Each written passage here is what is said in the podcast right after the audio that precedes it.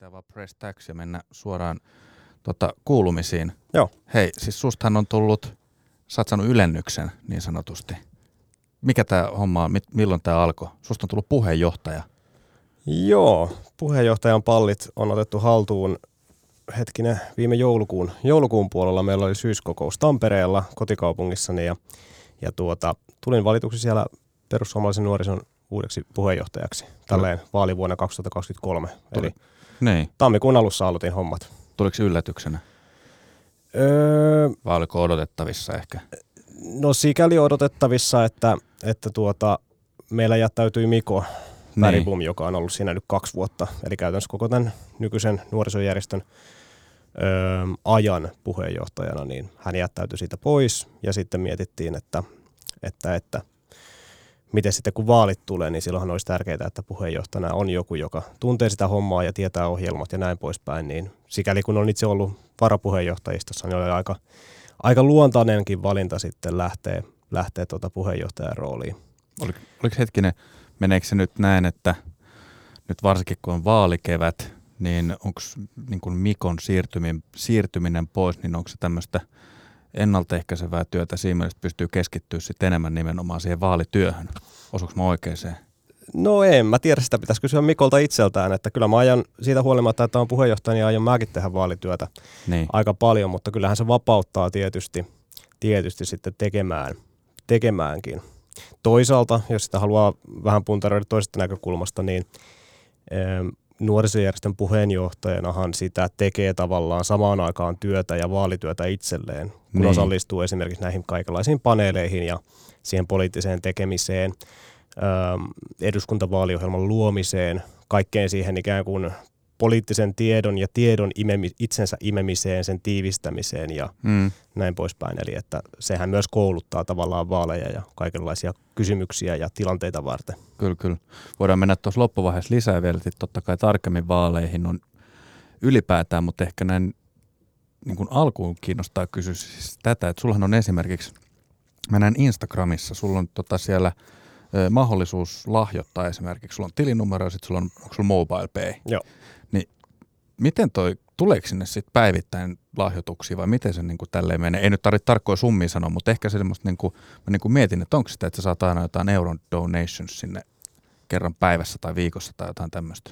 Joo, siis on mulle tullut, että mulla on, mulla on siis tukiyhdistys niin kuin monilla ehdokkailla, ehdokkailla ja sitten on pankkitili ja ikään kuin kampanjatili tyyppisesti. Mm. Eli kaikki menot ja kulut sieltä sitten ja tulot myös liittyy vaaleihin. Mm. Niin on niitä sellaisella tasaisella virralla, virralla erityisesti nyt kun sitä on mainostanut itse, niin alkanut tulemaan.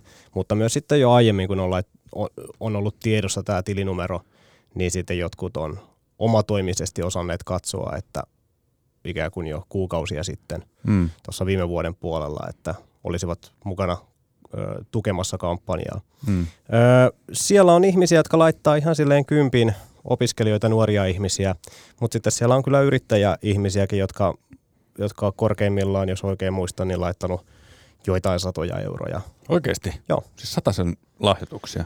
Joo, tai parin muutaman sadan. Mutta tiedän, että, tiedän, että moni, monille ihmisille tulee myös siis sellaisia lahjoituksia, mitkä pitää ihan ilmoittaa nimen kanssa, eli Joo. siis yli 1500 Just euron näin. lahjoituksia. Että tuota, perussuomalaisethan ei puolueena, tai perussuomalaisten puolueen ehdokkaat eduskuntavaaleissa niin ei perinteisesti ole saanut näitä yksityishenkilöiltä saatavia lahjoituksia kovinkaan paljon sitten suhteessa muihin puolueisiin. Mm. Plus sitten se, mikä tulee yrityssektorilta ja sitten järjestökentältä, että, että enemmän perussuomalaisissa ollaan omalla rahalla tehty vaaleja. Kyllä, kyllä. Tota, no mutta joo, ö, tällä hetkellä perussuomalaiset on, onko ne edelleen kakkosena? Joo. Yllätytkö tästä statistiikasta? Sulla on kokoomus ykkönen ja persut kakkonen. Ky- kyllä mä vähän yllätyin siitä, että miten nopeata se nousu on ollut, ollut tässä, että, että tuota, mussa on semmoista tiettyä Excel-autismia aika vahvasti läsnä, niin on sitten pyöräytellyt taulukoita tästä, hmm. tästä ikään kuin Gallup-kehityksestä viimeisten nel, neljän vuoden neljän eduskuntavaalien ajalta. Ja eihän perussuomalaisten kannatus ole koskaan ollut näin korkealla tasolla – oliko jopa puolitoista vuotta ennen eduskuntavaalivuotta. Mm. Eli voidaan mennä siis siitä päivästä, kun on 2011 vaalit, 2015, 2019 va- eduskuntavaalit. Mm. Puolitoista vuotta voidaan mennä taaksepäin kallupkyselyitä. Niin. Missään kohtaa perussuomalaisten kannatus ei ollut niin korkealla tasolla kuin mitä se on nyt ollut viimeiset neljä kuukautta. Oikeasti? Eli, kyllä. Eli perussuomalaisten kannatus on vahvimmalla pohjalla ennen eduskuntavaaleja kuin mitä se on koskaan ollut. Ja tämä on jatkunut nyt jo noin neljän, neljän kuukauden ajan, viime vuoden loppupuolelta asti. Aika jännä, koska nyt jos mä otan huomioon vaikka jonkun Timo Soinin jytkyn, mm. mä jotenkin kuvittelisin, että se on ollut semmoinen per, perussuomalaisten hurraahuudon aikaa. Se on ollut, ja sen takia se on nimetty tällä tavalla, mutta tiesitkö nyt, että Ylen, Ylen kallupissa, joka tuli kuun alussa, niin siinähän perussuomalaisten kannatus oli enemmän kuin mitä se oli jytkyn aikaa. Jyksy, jytkyssä oli 19,1 kannatus. Hmm. Ylen kallupi näytti, näytti nyt 19,3. Ja sitten kun tuli Hesarin kalluppi tässä viimeiset pari viikkoa sitten, jossa siinäkin oli nousua, niin siellä tuli täysin sama tulos kuin Jytkyn aika, eli 19,1. Paljon kokoomus on tällä hetkellä? Kokoomus, onko se 23, noin 23 prosentissa molemmissa Hesarin Semmoinen about neljän, neljän pinnan käppi. Joo, vähän vajaa neljän pinnan. Tota, mitä sä luulet? Mä kysyin itse asiassa tätä samaa. Mulla oli toi vihreiden Fatim Diarra oli vieraana pari jaksoa sitten. Mä kysyin häneltä tätä samaa kysymystä. Mitä sä luulet, että mihin se perustuu se kannatus? Pitkälti NATO. NATO-kysymykseen. Siinähän se otti kovan loikan kokoomuksen, kokoomuksen kannatus. Eli Anteeksi, mä, anteeksi, mä puhun persojen kannatuksesta. Ah, ah niin. anteeksi, anteeksi. Mitään, joo, joo, mä, mä ajattelin, että sä puhut kokoomuksesta. Joo, kokoomus perustuu NATOon. Se, mihin perussuomalaisten kannatus nyt perustuu, niin menee vähän mutuilun puolelle, mutta, mutta kyllä mä uskon, että aika isosti vaikuttaa tämä energia, energiakriisi, sähköhinnan nouseminen, elinkustannusten nousu. Ne yleensä korreloivat aika vahvasti sen kanssa, että tällaiset perussuomalaisten kaltaiset poliittiset puolueet pärjää sitten kallupeissa ja vaaleissa vahvemmin, jos on tämmöisiä asiakysymyksiä. Hmm.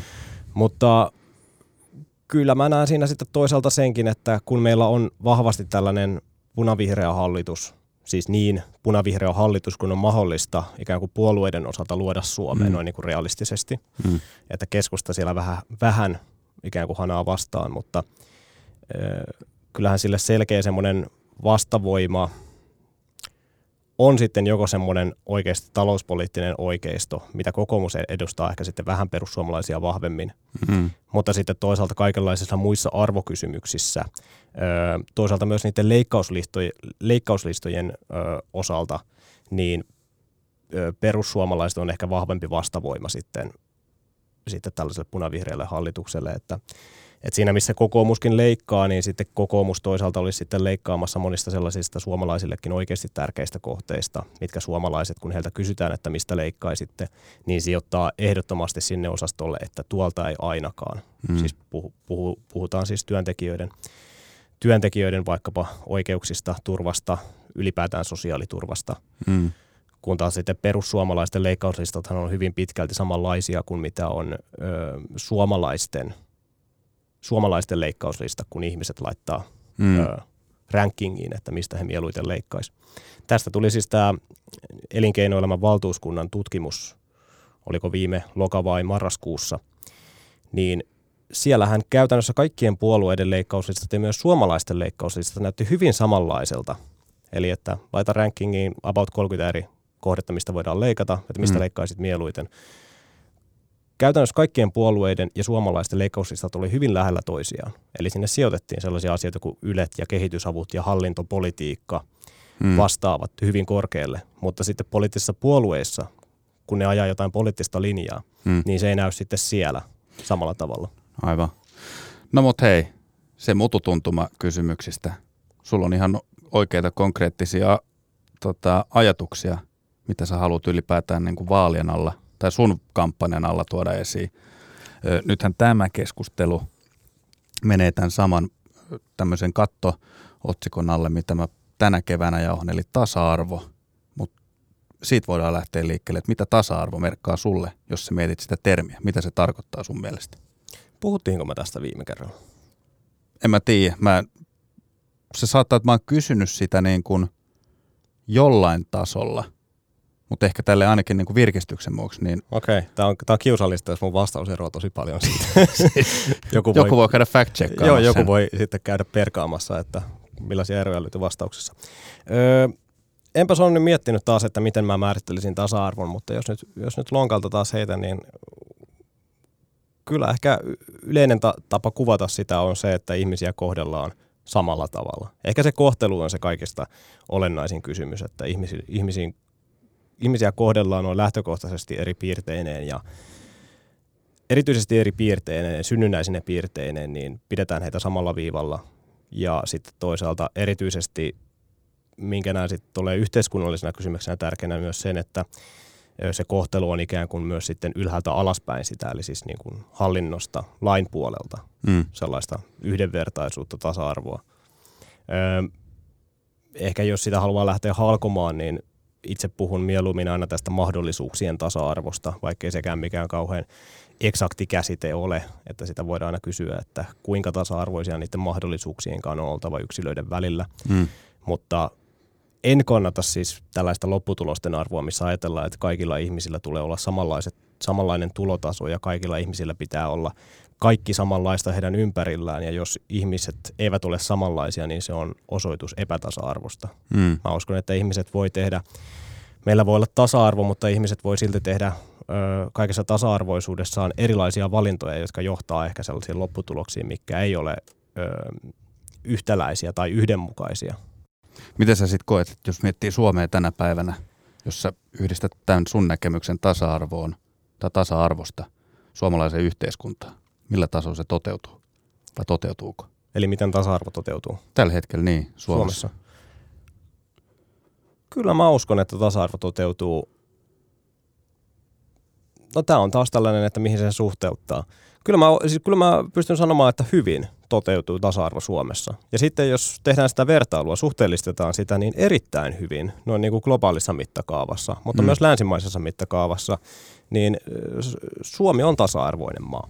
Toki ei se ole mikään, se ei tarkoita sitä, että ei olisi mitään ongelmia ja että kaikki olisi hyvin ja kaikki olisivat tasa-arvoisia, mutta semmoista lopputulosta ei kyllä koskaan voi ollakaan oikein, että kaikki ihmiset ovat tasa-arvoisia – edes niiden mahdollisuuksien osalta, koska voidaan aina kyseenalaistaa se, että kuinka paljon vaikkapa koulu, kouluihin pitää panostaa ja ihmisillä antaa erity, erityisopetusta, jotta ihmisillä olisi aidosti se mahdollisuuksien tasa-arvo. Että mm. silläkin oppilaalla, jolla on oppimisvaikeuksia, niin hänellä olisi samanlaiset mahdollisuudet ö, valita ja, ja edetä elämässään kuin mitä toisella. Eli kyllä tämä mahdollisuuksienkin tasa-arvo sisältää tämmöistä pientä niin kuin, epäselvyyttä ja aina sitä puntarointia, että missä kohtaa me ollaan tar- meillä toteutuu tarpeeksi suuri mahdollisuuksien tasa-arvo, jotta me voidaan olla tyytyväisiä siihen tilanteeseen. Hmm.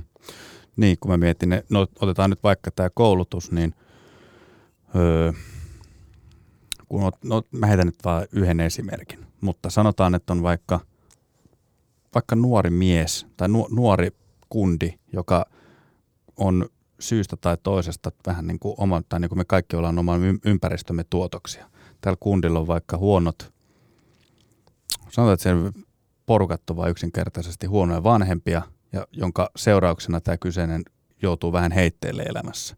Niin tavallaan tossahan tulee se semmoinen mun ajatus siitä tasa-arvoisuudesta, just tästä niin kuin mahdollisuuksien, koska sehän ei poista tämän kyseisen kundin tai jätkän potentiaalia päästä esimerkiksi että se korkeakoulututkintoihin tai tällaisia käsiksi, mutta se, että kun hänen lähtökohtainen asetelma elämää on sitten vähän nihkeämpi, mm. niin en mä tiedä, miten sä ton ajattelet. Niin, tämä on yksi niistä kysymyksistä, mikä asettaa, asettaa hieman vaikeaseen valon sen mahdollisuuksien tasa-arvo, mutta ei oikeastaan mikään tasa-arvokäsitys voi, voi vastata tuollaiseen kysymykseen, että mitä me tehdään esimerkiksi vanhemmille, jotka ei pysty, pysty tai halua tai noin muuten – pysty tarjoamaan ikään kuin lapsilleen, jälkikasvulleen samanlaisia mahdollisuuksia, edes semmoisia ihan perustarpeita, mm. niin miten me siihen suhtaudutaan. Yksi keino on tietysti, että val- valtio ottaa lapset oman kasvatuksensa kaikki ja kaikki yhdenmukaistetaan, mutta se on aika totalitaarisen kuulosta, että, että niin. se nyt vaan on ikävä realiteetti, että meillä on erilaisia kasvatusympäristöjä, erilaisia perheitä, erilaisia vanhempia, että toiset pitää tosi hyvää huolta ja antaa lapsilleen käytännössä kaikki edellytykset menestymiseen ja ikään kuin hyvään elämään, mutta sitten on iso osa ihmisistä, joilla ei ole samanlaisia, samanlaisia edellytyksiä, edellytyksiä mutta tuota, tärkeintähän olisi, että heille pystyttäisiin luomaan sitten joku kanava. Että jos jossain kohtaa heillä herää se, että, että he haluavat vaikka kouluttautua ja huomaa sen, että, että nyt ei asiat mene hyvin, että he voisivat niin ikään kuin päästä sille samalle tielle taas muiden mm. kanssa. Eli että vaikka sulla olisi mennyt ensimmäiset kymmenen vuotta sun elämästä ihan perseelleen kaikkien tällaisten vanhemmuuteen liittyvien kysymysten kanssa ja, ja vaikka jonkun päihde, päihdeongelmien kanssa, niin sitten sulla olisi kuitenkin aina mahdollisuus ikään kuin korjata se tilanne, päästä sille samalle ikään kuin raiteelle muiden kanssa, hmm. jos sä oot sieltä ikään kuin sitten jostain syystä erkaantunut. Niin kuin toi ehkä tuli mulle päähän siis esimerkkinä, koska sä kuitenkin esimerkiksi – tai kun me just kun vaiheltiin ajatuksia niin kuin esimerkiksi tämän jakson sisällöstä, niin nyt jos mä oon ymmärtänyt oikein, niin esimerkiksi niin nuoret miehet on sitten kuitenkin yksi sun konkreettinen huolenaihe suomalaisessa yhteiskunnassa, tai ehkä niin kuin puhutaanko me niin nuorten miesten asemasta, niin miten, miten sä koettelee, jos puhutaan niin massana nuoret miehet Suomessa? Voiko nuoret miehet hyvin? Olisi varmaan hienoa sanoa tähän, että, että kaikki on, tai, tai politiikan näkökulmasta hedelmällistä sanoa tähän, että kaikki voi huonosti ja, mm. ja asiat on päin persettä, mutta en, en mä ajattele, että silleen kokonaiskuvassa asiat olisi tosi tosi huonosti, niin kuin nuorten miestenkään kohdalta, mutta mä näen siellä kyllä siis ongelmia, selviä ongelmia, että kyllähän valtaosa nuorista miehistä, niin heillä menee ihan hyvin elämänsä kanssa, että he pääsee mm. töihin, he perustaa perheitä, kouluttautuu, Elää luo, elämää. Niin, luo mm. tulevaisuutta. Mutta sitten on tietysti osa niistä nuorista, jotka, erityisesti nuorista miehistä, jotka esimerkiksi syrjäytyy. Mm.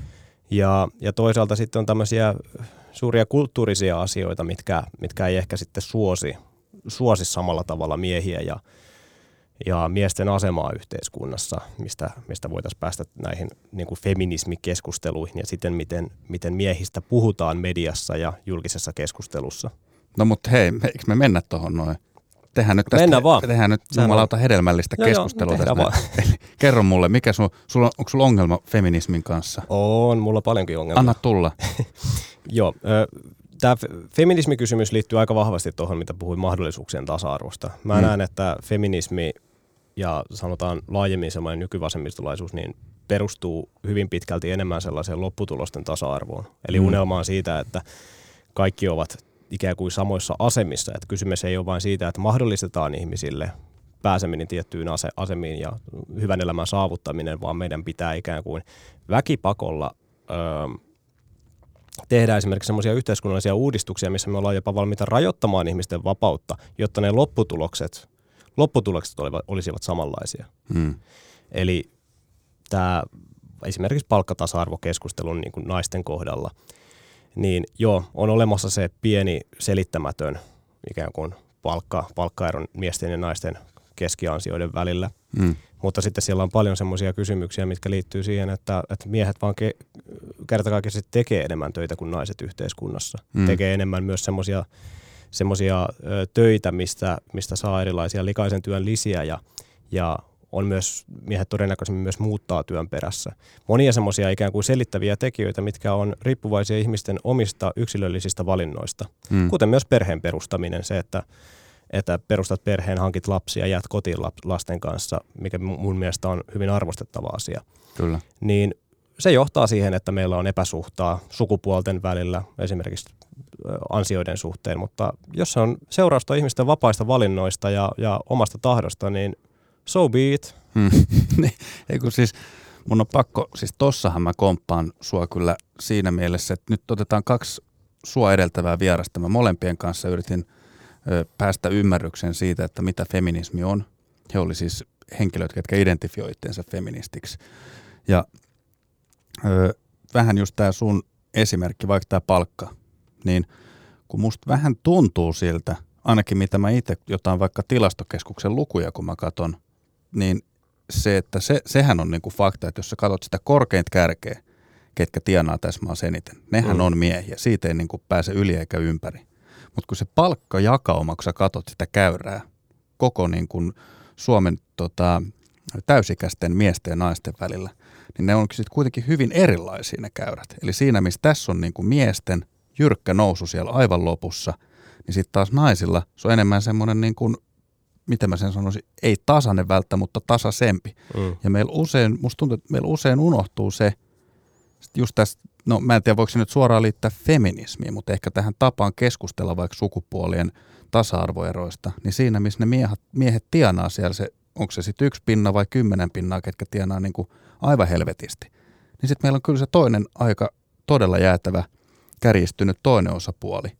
Että tavallaan just tämä, mitä mä oon tässäkin ohjelmassa muutama otteeseen yrittänyt sanoa ääneen, kun on just tämä, että sä puhut vaikka asunnottomuus, vankilat, syrjäytyminen, mm. mielenterveysongelmat, itsemurhatilastot, väkivalta, kuolemat. Nämähän on kaikki semmoisia alueita, missä miehet on aivan jäätävässä enemmistössä. Joo, se on sekä se on monilla näillä sektoreilla sisällä, mutta sitten se on myös se kokonaiskuva suunnilleen se, että, että miehet on ikään kuin tilastojen siellä kärkisijoilla pieni osa miehistä, hmm. mutta sitten myös siellä häntäsijoilla on pieni, hmm. pieni osa miehistä. Eli kun taas sitten naisilla ikään kuin tämä Gaussin käyrän jakauma niin on huomattavasti paljon tasaisempi kuin miehillä. Eli, eli Kyllä. ikään kuin ne ääripäät ei korostu samalla tavalla kuin mitä sitten miehissä. Ja se näkyy sitten esimerkiksi tässä, tässä että jos mietitään, ketkä on ketkä on yhteiskunnan aggressiivisimpia ihmisiä, niin kyllähän naisetkin on aggressiivisia. Mutta ne kaikista aggressiivisimmat ja vaarallisimmat, kun otetaan se pieni osa, jotka lähtee oikeasti tekemään sitä, mm. tekemään vaikkapa henkirikoksia, niin kyllähän siellä ylikorostuu tietysti sitten miehet. Kyllä. Miehet paljon selkeämmin. Mutta tuota, ketkä nämä kaksi feministiä siis oli, jotka täällä on ollut? Fatim Diarra oli ensimmäinen. Ja sitten oli, no tämä nyt ei tule yllätyksen, että hän on feministi, feministipuolueen puheenjohtaja Emilia Taskinen. Okei, okay, okei. Okay. Oliko heillä siis käsitystä, että mitä se feminismi sitten on?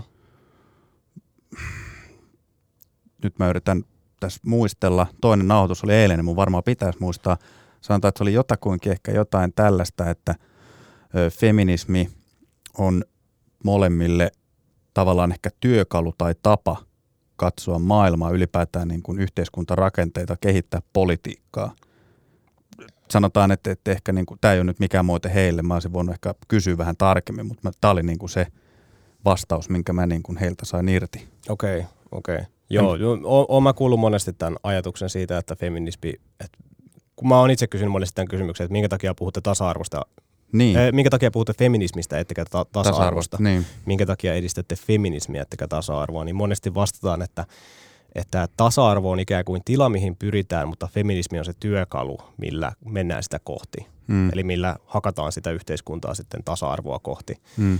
Ja tuota, mä en ole ihan nostanut sitä perustelua, koska mun mielestä se tasa-arvo on ihanteellinen tilanne, mitä ikinä sitten yhteiskunnassa tarkoittaakaan, miten se määritellään. Oma määritelmäni oli se, että mahdollisimman hyvin toteutuisi tällainen ö, yksilöiden välinen erityisesti synnynnäisiin piirteisiin liittyvä, liittyvä ikään kuin yhdenvertainen kohtelu lain edessä, mutta sitten mielellään myös tälleen ihmisten välisessä kommunikaatiossa. Hmm. Toki sitten myös esimerkiksi sellaiset, mikä ei ole välttämättä täysin synnynnäisiä piirteitä, kuten vaikka tulotaso tai, tai sosioekonominen asema, hmm. niin, niin ei niitäkään perusteella tietenkään ihmisiä pitäisi syrjiä. Niin. Mutta että joka tapauksessa kohdellaan ihmisiä, annetaan heille mahdollisuuksia ö, yhdenvertaisesti. Se on mun näkemys tasa-arvosta. Ja sitä kohti mennään luomalla puitteet tälle.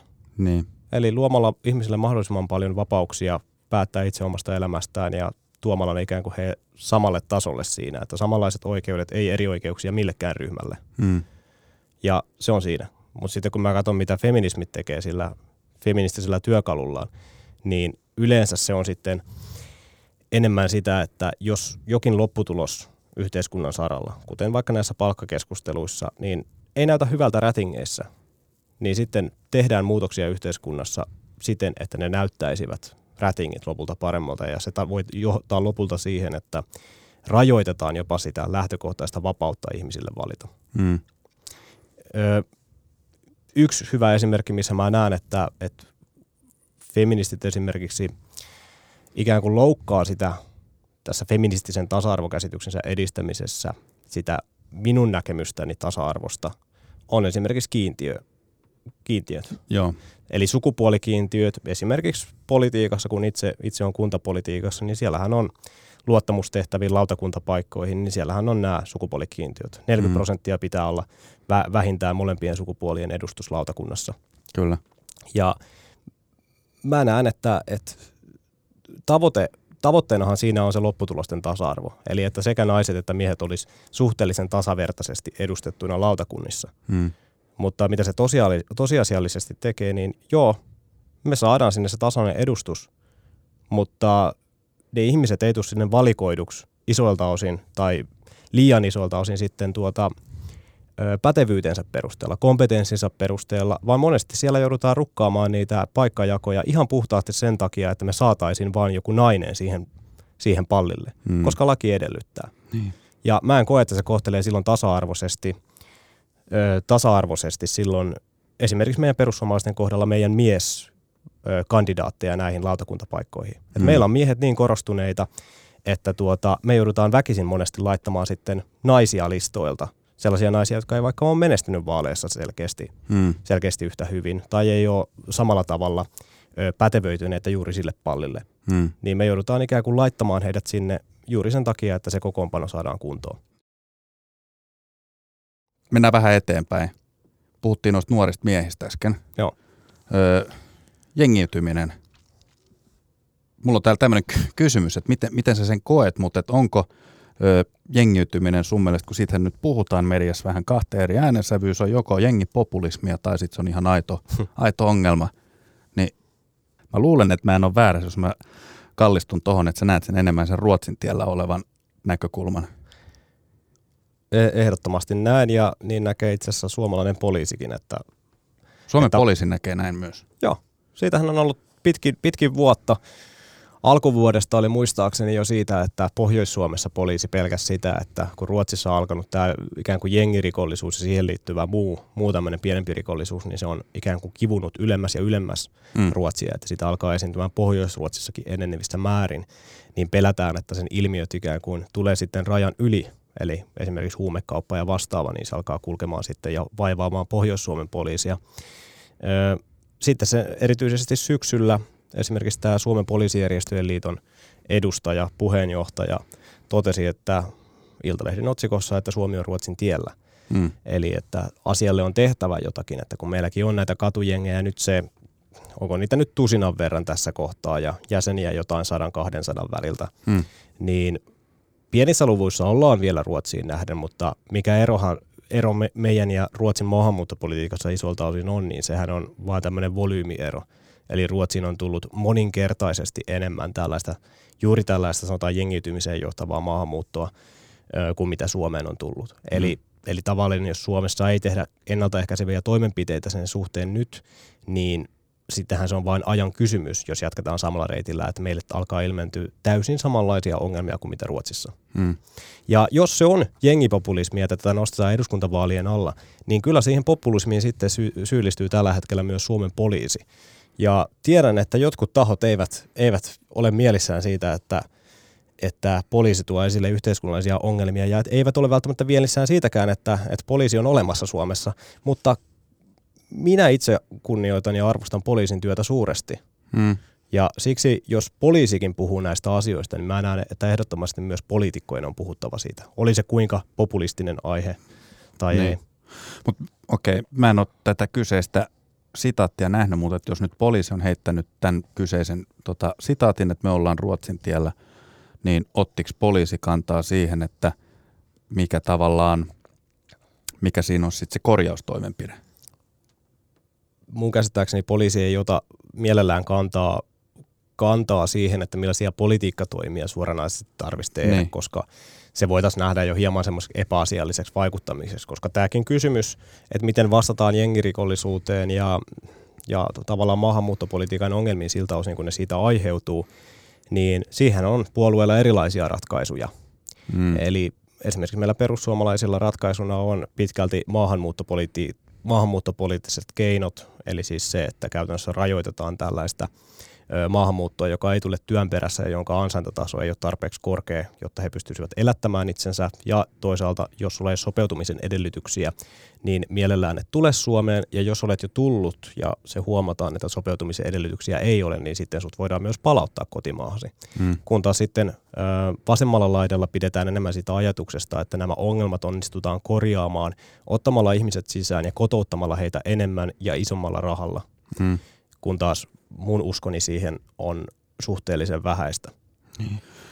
Kun mä luulen, että tämä on nyt se ehkä, nyt me päästään tähän riitelymakuun tässä pikkuhiljaa, mm. mutta et kun siis, ö, nämä nyt voi olla vähän mututuntuma lukuja, mutta jos mä mietin ikäjakaumaa esimerkiksi jengeissä, mitä tällä hetkellä katu, nämä, mistä nämä katujengit koostuu, niin he on käytännössä tota, onko mä ihan väärässä, jos puhutaan ehkä niin kuin sanotaan 15 V siitä ylöspäin, johonkin 15-20-vuotiaisiin about. Joo, iso osa. Joo.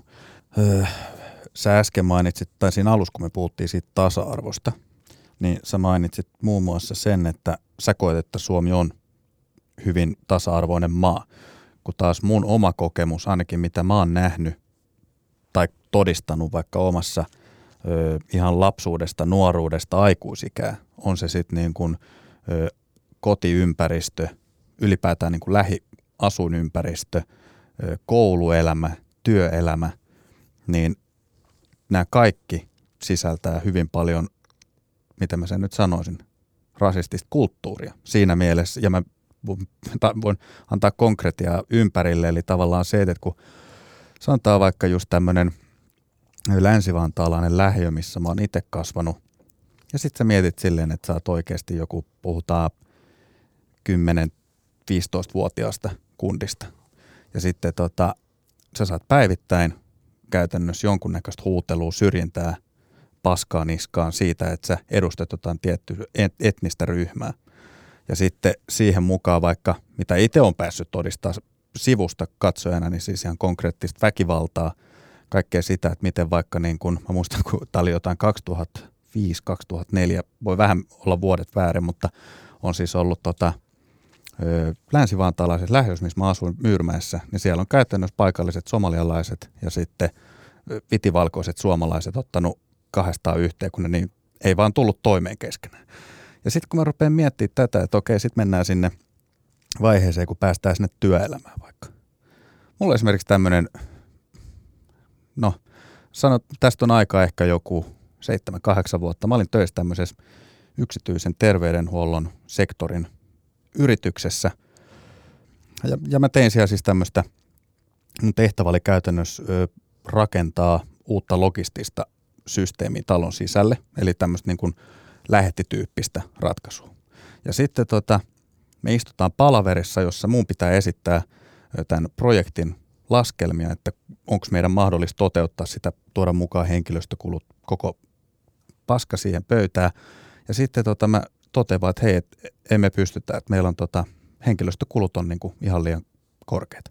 Ja sitten paikalla ollut tuotantojohtaja päättää siinä hetkessä sanoa, että, että no mutta et, hankitaan pari halpaa, ne ja mm. niin.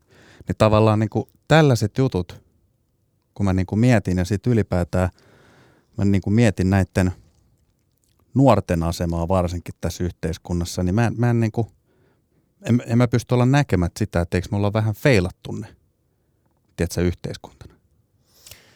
Öö, Tämä on aika vaikea kysymys siinä mielessä, että, että se pitäisi jotenkin asettaa yhteiskunnallisella tasolla mitattavaan muotoon. Ja kun suomalaisilta maahanmuuttajilta on esimerkiksi kysytty, että, että heidän onnellisuudestaan, näitä te, ikään kuin tutkimuksia on tehty sitten kansainvälisesti, niin suomalaiset maahanmuuttajat on hyvin tyytyväisiä siis elämäänsä Suomessa – Toisaalta on myös tätä, että näitä tutkimuksia, joiden mukaan Suomi on ainakin länsi-Eurooppa, länsi-eurooppalaisiin maihin nähden, niin ö, täällä koetaan paljon rasismia. Mm. Et tavallaan meillä on niin kuin moneen, moneen suuntaan sitä tutkimus, tutkimusnäyttöä siitä, että, tai, tai kyselytutkimukseen perustuvaa näyttöä siitä, että miten ihmiset kokee täällä Suomessa olonsa.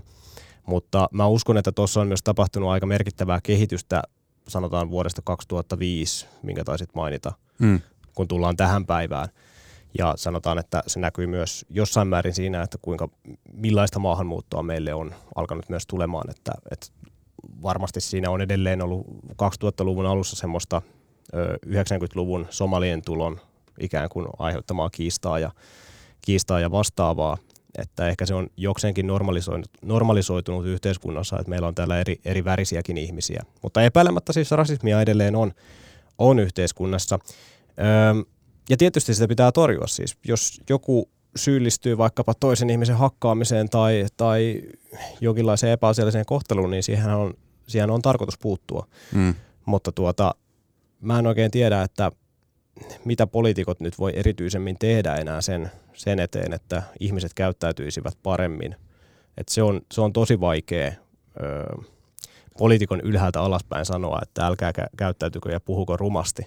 Hmm. Mä olin junamatkalla tänne, niin takape, vi, takana junassa hmm. istui joku nuori nainen ja hänen viereensä istui tuntematon mies ja he puhuivat ensin jostain kirjasta ja kohta he oli keskustelemassa siitä, miten, miten tuota transpedofiilit Oodissa Oodissa tuota, kruumaa lapsia ja, ja keskustelu meni siis semmoiseksi, että se mies huutaa siinä takana niin kuin mm. Vittua ja perkelettä ja, ja transpedofiilit sitä tätä tuota. Mm. Todella, todella absurdikuulunen keskustelu ja hieman myötähäpeitäkin aiheuttava.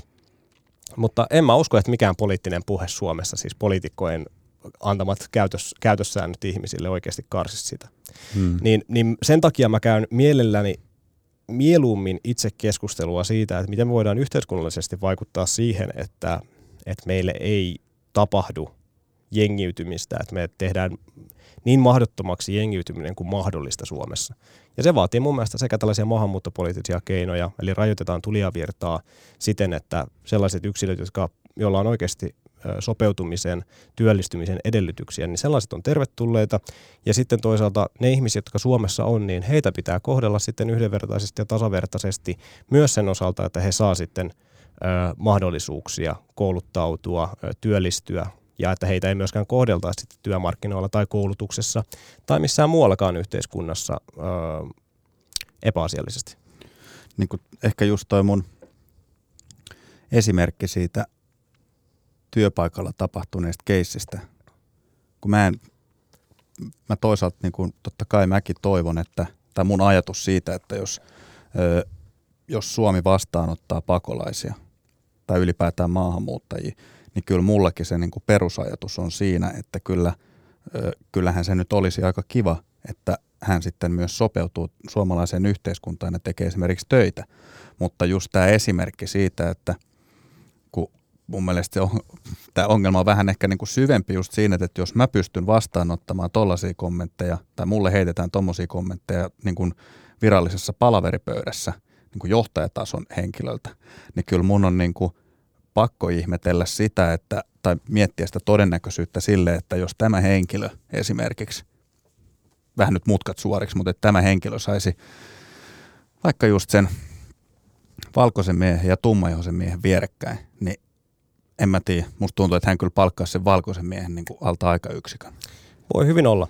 Ja onhan siitä jonkinlaista näyttöäkin, että, että näin varmasti on ja että ihmiset, ihmisillä on myös semmoisia tavallaan jokseenkin ymmärrettäviäkin päähänpinttymiä, että, että tietyllä tavalla, jos nimesi on Virtanen, niin, niin mm. sun on helpompi uskoa, että, että Virtanen on yksi meistä, niin. yksi meistä ajatuksella ja hänestä voidaan olla varmempia. Mutta tuota, siihen on hyvin vaikea poliitikkojen, poliitikkojen puuttua. On tietysti olemassa tällaisia keinoja kuin anonyymi, anonyymi rekrytointi ja, ja vastaavat. Ja itse asiassa itse en tiedä mikä se mekanismi on ja miten se saataisiin koskaan toteutettua, mutta mä pitäisin kyllä ihanteellisena sitä, että, että asiat, jotka eivät suoranaisesti liity työnkuvaan ja mm. työstä suoriutumiseen, niin kaikki sellaiset pystyttäisiin ikään kuin poistamaan sitä työnhausta, jolloin se olisi aidosti, ähm, aidosti sanotaan merittiin perustuvaa työnhakua. Mm. Eli siis sitä, että kuinka sopeutuva olet tai kuinka soveltuva olet siihen työhön. Siis Mutta tämä, on hyvin vaikeaa. Onko tämä siis joku ihan todellinen juttu, anonyymi työnhaku vai? Siis anonyymistä rekrytoinnistahan sitä on puhuttu politiikassa ja sitä nuorisojärjestöt puhuneet aika pitkään, että se voitaisiin anonymisoida niin pitkälle kuin mahdollista. Siihen tulee sitten tiettyjä esteitä, että jos pitää esimerkiksi haastatella, hmm. niin, niin se on sitten vaikeaa, mutta erityisesti näissä ikään kuin aikaisissa vaiheissa, kun katsotaan, että ketä kutsutaan esimerkiksi haastatteluun, niin siinä kohtaa voitaisiin piilottaa sellaisia tietoja ihmisestä, jotka ei ole olennaisia, kuten esimerkiksi nimi. Jumalauta, tämä on täydellinen mm. idea. Niin, ei, ei mullakaan lähtökohtaisesti mitään sitä vastaan ole, että mä en toisaalta tiedä sitten, mitä yrityssektori ajattelee siitä, että haluaako ne jättää itsellensä sen option, että he voisivat valikoida työntekijöitä ja haluaako he saada sen lähemmän tuntuvan työntekijänsä haastatteluiden muodossa, mutta kyllä mä noin idean tasolla niin pitäisin sitä ihanteellisena, että ihmisiä valitsit, valittaisiin töihin ja ja ylipäätään y- yhteiskunnassa, mihin ikinä ihmisiä valitaankaan mm. erilaisiin tehtäviin, ne valittaisiin soveltuvuus- ja merittiperustaisesti. Ei sillä perusteella, että toi on sun hyvä kaveri tai, tai toi on ton ja ton värinen ja tuolla on toi sukutausta ja ton kautta me saadaan jotain, jotain ei siihen asiaan liittyvää hyötyä. Mm. Niin kyllä mä sitä kannattaisin. Se on mun mielestä sitä mahdollisuuksien tasa-arvoa, että ihmisille tarjottaisiin yhtäläisiä mahdollisuuksia yhteiskunnassa. Mutta se voi olla vaikea toteuttaa käytännössä. Niin. No mutta okei, sitten jos pohtii vielä tota ylipäätään niin kuin jengiytymistä, ehkä sitten liitännäisen tähän, kun puhuttiin sun kanssa syrjäytymisestä ylipäätään siis tässä mm. maassa, tai nuorista miehistä, kun eikö jengiytyminen, jengiytyminen hän on omalla tavalla, sehän on syrjäytymistä on. nimenomaan.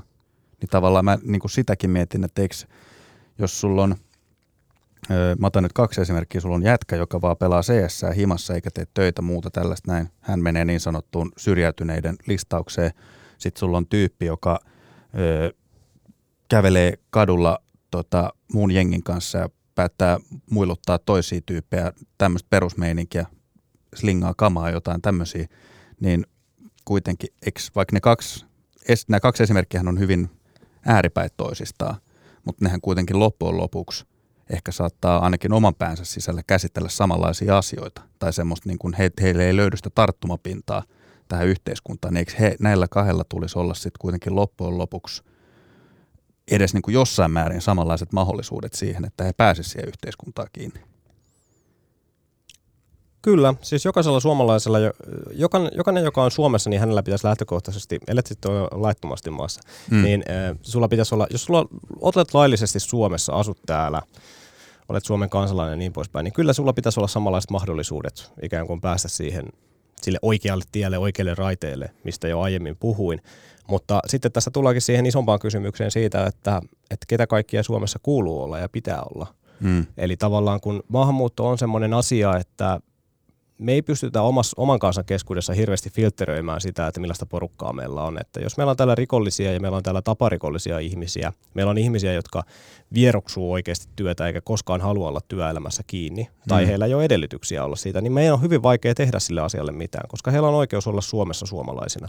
Mm. Mutta sitten maahanmuutto on semmoinen kysymys, että me päätämme, ketä tänne tulee. Mm. Se on täysin meidän päätettävissä. Se on meidän suvereeni oikeus päättää siitä. Joten sen, sen perusteella haluaisin, että siinä on sitä ö, filtteröintiä, suodat, suodattamista, että millaista porukkaa Suomeen tulee, koska jos me tiedetään, että, että jonkinlaiset populaatiot, erityisesti jos heillä ei ole koulutustaustaa, heillä ei ole kielita- kielitaitoa ja heillä ei välttämättä ymmärrystä myöskään länsimaista kulttuurista ja tavoista, niin se asettaa hyvin suuria vaikeuksia sitten sille kotouttamistoiminnalle. Se aiheuttaa hyvin suuria vaikeuksia kielen oppimiselle, työllistymiselle ja sen myötä se aiheuttaa myös hyvin su- sanotaan liian suuren todennäköisyyden myös tällaiselle jengiytymiselle. Hmm. Niin kaikkia tätä me voidaan karsia sillä, että me katsotaan, että millaista porukkaa Suomeen tulee. Mutta siinä kohtaa, kun Suomessa ollaan, niin ö, siinä kohtaa sulle tarjotaan samanlaisia mahdollisuuksia.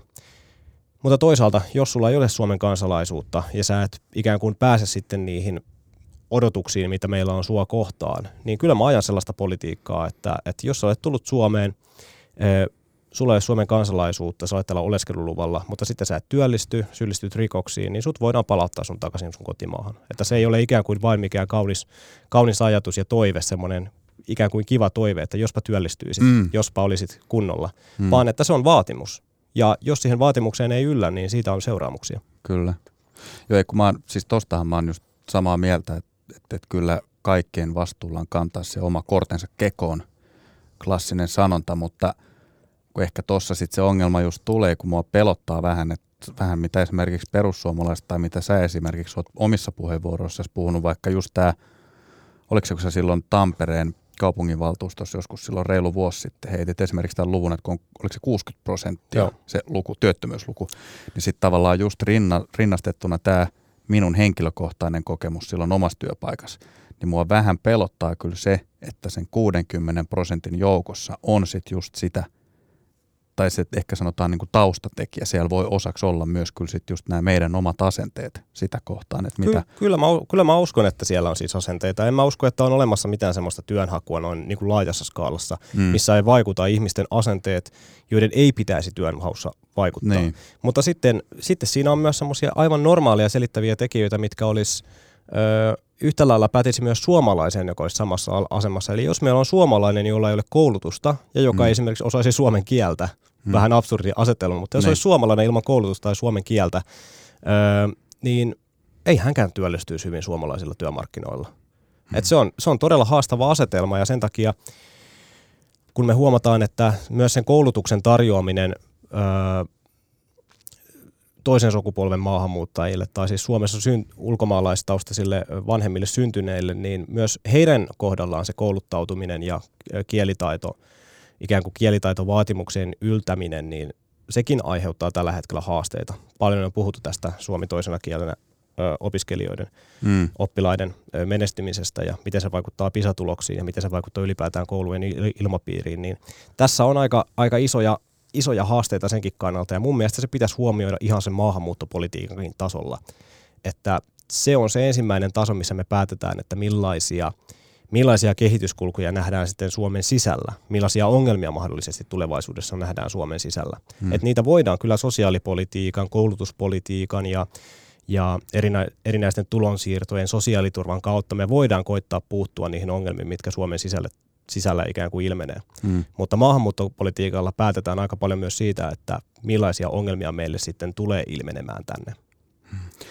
Näetkö muuten, mennään itse asiassa tästä sitten tämän jälkeen aasinsiltana teidän talouspolitiikkaan, mutta jos miettii maahanmuuttoa, josta perussuomalaiset kuitenkin sitten niin kuin vuosi toisensa, se, vuosi toisensa jälkeen, no voiko sanoa, että se on teidän yksi pääteema ainakin, ellei on. se the one – mutta jos sä mietit näin niin kuin budjetin, valtion budjetin näkövinkkelistä, niin onko sun mielestä, jos me nyt ihan puhutaan niin kuin riviä maahanmuutto, mä en muista oliko tämä se virallinen, jos sä katsot tota valtiovarainministeriön tota budjettiesitystä ja siellä on rivi, missä puhutaan nimenomaan maahanmuutosta, niin nyt korjaa, jos mä oon väärässä, mutta ainakin niin kuin 23 luku taisi olla, oliko se 0,5 miljardia, eli toisin sanoen 500 miljoonaa euroa. Kyllä, kyllä kun va- valtion budjetissa eritellään näitä menomomentteja, niin siellä nämä maahanmuuton kustannukset sisäministeriön alaisuudessa, niin sehän koskettaa tällaista niin kuin, ö, käytännössä kotouttamistoimintaa, maahanmuuttoviraston pyörittämistä. Ja silloin puhutaan niin kuin joistain sadoista miljoonista, mm.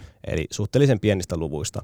Mutta ongelmahan siinä on, että monet niistä maahanmuuton kustannuksista, mitä meillä yhteiskunnassa on, niin sehän ei mene mihinkään oman menomomenttinsa alle, vaan esimerkiksi jos puhutaan maahanmuuttajien sosiaaliturvasta Suomessa, mm. niin sehän on siihen ihan, ihan sama osa ö, sosiaaliturvamenoja – kuin suomalaistenkin sosiaaliturvamenot. Hmm. Eli meillä ei ole sellaista erittelyä, erittelyä siellä valtion budjetissa, että me voitaisiin ikään kuin katsoa, että meillä menee maahanmuuttajien sosiaaliturvaan öö, ja erityisesti sellaisten ihmisten, jotka on saanut jo Suomen kansalaisuuden, mutta mm. jotka on ikään kuin maahanmuuttopolitiikan seurauksena Suomessa, mm. niin meillä ei ole siellä sellaisia lukuja, joita me voitaisiin suoraan käsitellä. Niitä on kyllä saatu eri, erinäisen ää, kielitilastoinnin kautta saatu ikään kuin selvyyttä siihen, että minkälaisista luvuista puhutaan. Perussuomalaiset on esimerkiksi tuottanut tämmöisen kuntaluvut.fi-palvelun, mistä pystyy katsomaan esimerkiksi kuinka, kuinka suuri osa oman kuntansa toimeentulotuista, asumistuista, työttömyysturvaetuuksista ja vastaavista, niin kuinka paljon niistä menee millekin maahanmuuttajaväestölle. Hmm. Siellä on esimerkiksi eritelty isoista pakolaismaista tulleista, Itä-Euroopasta tulleita, Länsi-Euroopasta, länsimaista tulleita ja sitten koko maahanmuuttajaväestö. Eli sieltä saa semmoista kärryä, että mikä on kustannus sitten Suomen laajuisesti tällaisissa asioissa, mitkä ei näy yksittäisenä menomomenttina missään valtion budjetissa. Onko mitään kärry, jos otetaan, okei, okay, sanotaan, että tämä 500 miljoonaa on niin kuin se beissi, mistä tavallaan tämä nimenomaan, kun puhutaan sitten maahanmuutto rivi, rivistä, niin se on se, se on se lähtötaso. Sitten siihen päälle lasketaan vaikka, otetaan Varsinais-Suomi, Pirkanmaa, Uusimaa, Helsinki mm. esimerkiksi. Kuinka paljon siihen tulee lisää euroja päälle? Kyllä me puhutaan siis miljardiluokasta. Muistan, että Vahtera, Vahtera on tehnyt jo, joskus laskelmia tästä. Ja toki niissäkin, niissäkin on epätarkkuutta, mutta se epätarkkuus mm. johtuu pitkälti siitä, että tätä tilastointi on täysin, ei täysin mahdotonta, mutta hyvin, hyvin vaikeaa tällä hetkellä. Mutta puhutaan siis, muistaakseni hänen arvionsa on jossain kolmen miljardin tienoilla, kolmen neljän miljardin yhteensä tällaisesta maahanmuutosta aiheutuvat kustannukset mm. julkiselle taloudelle. Öö, ja enemmän kuin mitä mä näen sen sellaisena yksittäisenä leikkauskohteena, mikä me voidaan ottaa tässä ajassa pois. Siis että me voitaisiin ottaa jo, jokin rahasumma nyt pois ikään kuin maahanmuutosta. Hmm. Niin mä näen sen ikään kuin vähän epäolennaisempana asiana. Mä näen olennaisimpana sen, että kun mennään tästä 20 vuotta eteenpäin, niin kuinka suuriksi me ollaan annettu näiden lukujen paisua. Hmm. Eli ikään kuin miten me voidaan ehkäistä näiden kustannusten kasvua, koska se horjuttaa se kustannusten kasvu merkittävästi, niin se horjuttaa sitä meidän hyvinvointivaltion rahoituspohjaa erityisen va- vaikealla tavalla koska siihen ei pystytä sitten edes puuttumaan yksittäisiin leikkauksiin. Että jos me esimerkiksi leikataan sosiaaliturvaa, niin me leikataan kaikkien sosiaaliturvaa silloin. Ei me mm. voida leikata pelkästään maahanmuuttajien sosiaaliturvaa. Mutta miten sä sitten vastaisit siihen, kun kokoomus esimerkiksi oli Orpo ja Purra, kun ne otti yhteen tuossa – suoraan asian nimisestä tämmöinen Iltalehen, mä en tiedä, ootko nähnyt sitä? Tämä, joo. joo, 12 minuutin mittainen kädenvääntö. Niin, mä tiedän, siinä ainakin niin kuin Orpo, tai siinä jotenkin tuli mulle hyvin selkeäksi se, että nyt on kyllä jotain selkeitä eroja näissä linjauksissa, että mitä tässä haetaan takaa. Että siinä kun Orpo esimerkiksi liputtaa sitten kuitenkin tota työperäisen maahanmuuton puolesta, ja se puhuu esimerkiksi just siitä, että meidän on pakko mm. saada – maahanmuuttajia, varsinkin sitä työperäistä maahanmuuttoa tänne, koska muuten me ollaan kusessa, kun suuret ikäluokat on jo käytännössä tällä hetkellä jotakuinkin eläkkeellä. Niin mit, miten, miten sä sitten tämmöisen argumentin koet, mitä Orpo heittää?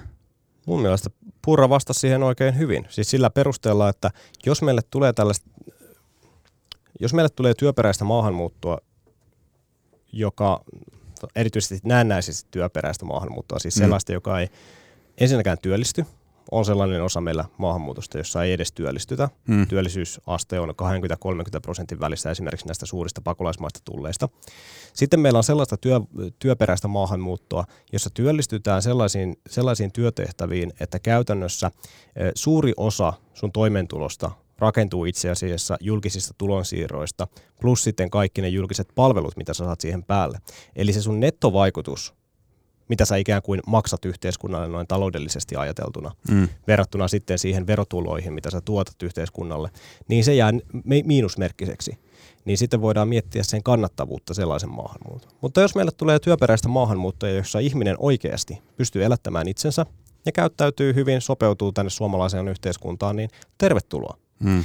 Mutta vähän vaikeammaksi kieltämättä tuon kysymyksen tekee esimerkiksi joku sosiaali- ja terveysala. Eli kun on oikeasti suuri työvoimapula sellaisella alalla, mikä liittyy meidän peruspalveluihin, mm. niin miten me toimitaan sellaisen alan suhteen, että, että tavallaan siellä ei voida vaan katsoa sitä, että, että maksaako tämä nyt, öö, tai ei voida vain katsoa sitä, että, että mikä on se luku, mikä jää viivan alle kokonaistaloudellisesti maahanmuuttajaa kohden, vaan meidän pitää myös miettiä sitä, että jos me ei saada suoma, suomalaisia ihmisiä töihin sosiaali- ja terveysalalle, niin mm. niin jonkun se työ on tehtävä – tai sitten meidän pitää laskea meidän palvelutasoa. Mm. Eli me voidaan saada sinne ihmisiä joko ulkomaisen työvoiman kautta, tai sitten me voidaan miettiä tällaisia palkankorotusratkaisuja. Mutta että erityisesti sote-sektorilla, niin se on, se on ehkä vaikein keskustelu maahanmuuton suhteen, että miten siellä voidaan toimia, koska ni, niitä juttuja ei voida jättää tekemättä. Se ei ole va- vaihtoehto. Mutta se, että tuleeko meille esimerkiksi ihmisiä voltkuskeiksi tänne, hmm. niin se ei ole semmoinen peruspalvelu, mikä pit- on pakko hoitaa se ei ole semmoinen, että valtion on pakko saada työvoimaa voltkuskeiksi tänne. Hmm. Että siinä me voidaan valita, että me ei välttämättä tehdä sitä, jos se ei ole kokonaistaloudellisesti kannattavaa meidän valtiolle. Mutta sitten jos meidän peruspalvelut vaarantuu sen takia, että siellä ei ole tekijöitä, niin sitten pitää miettiä, että onko se palkankorotusten tie vai onko se työvoima, ulkomaisen työvoiman tie vai onko se osin molempia. Hmm. Niin, tota, tuossa mä just heti ensimmäiseksi rupean sitten miettimään, sit mä piirrän nyt vähän tämmöisen utopistisen tulevaisuuden skenaarion, mutta ihan vaan tämän keskustelun vuoksi, niin se, että oletetaan, että Suomeen tulee vaikka kymmenen, on ne sitten tota, pakolaista tai sitten työperäistä maahanmuuttajaa. He saapuu Suomeen. Suomi on avosylin tälle, tulkaa tänne näin, me järjestämme teille, tuossa on koulutusta, tuossa on teille tota, alo, joku, joku näköinen starttipaketti ylipäätään elämään, tuossa on sulle työpaikka. Tämän mä näen konkreettisena ehkä investointina, jos sen voi jotenkin pukea sanoiksi. Se välttämättä tällä hetkellä, just esimerkiksi kun sä puhut tästä 20 vuoden skenaariosta, niin sillä hetkellä, kun se henkilö tulee tänne maahan, niin siinä vaiheessaan hän ei ole tuottanut plussaa tälle yhteiskunnalle. Sitten kun hänen on tehty tämä kevyt investointi, tai niin on, se on sitten taas suhteellista, kenet kysytään, että onko se kevyt vai ei, mutta hänen on tehty investointi, niin sittenhän se miinusmerkki sieltä pikkuhiljaa rupeaa muuttuu plussaksi.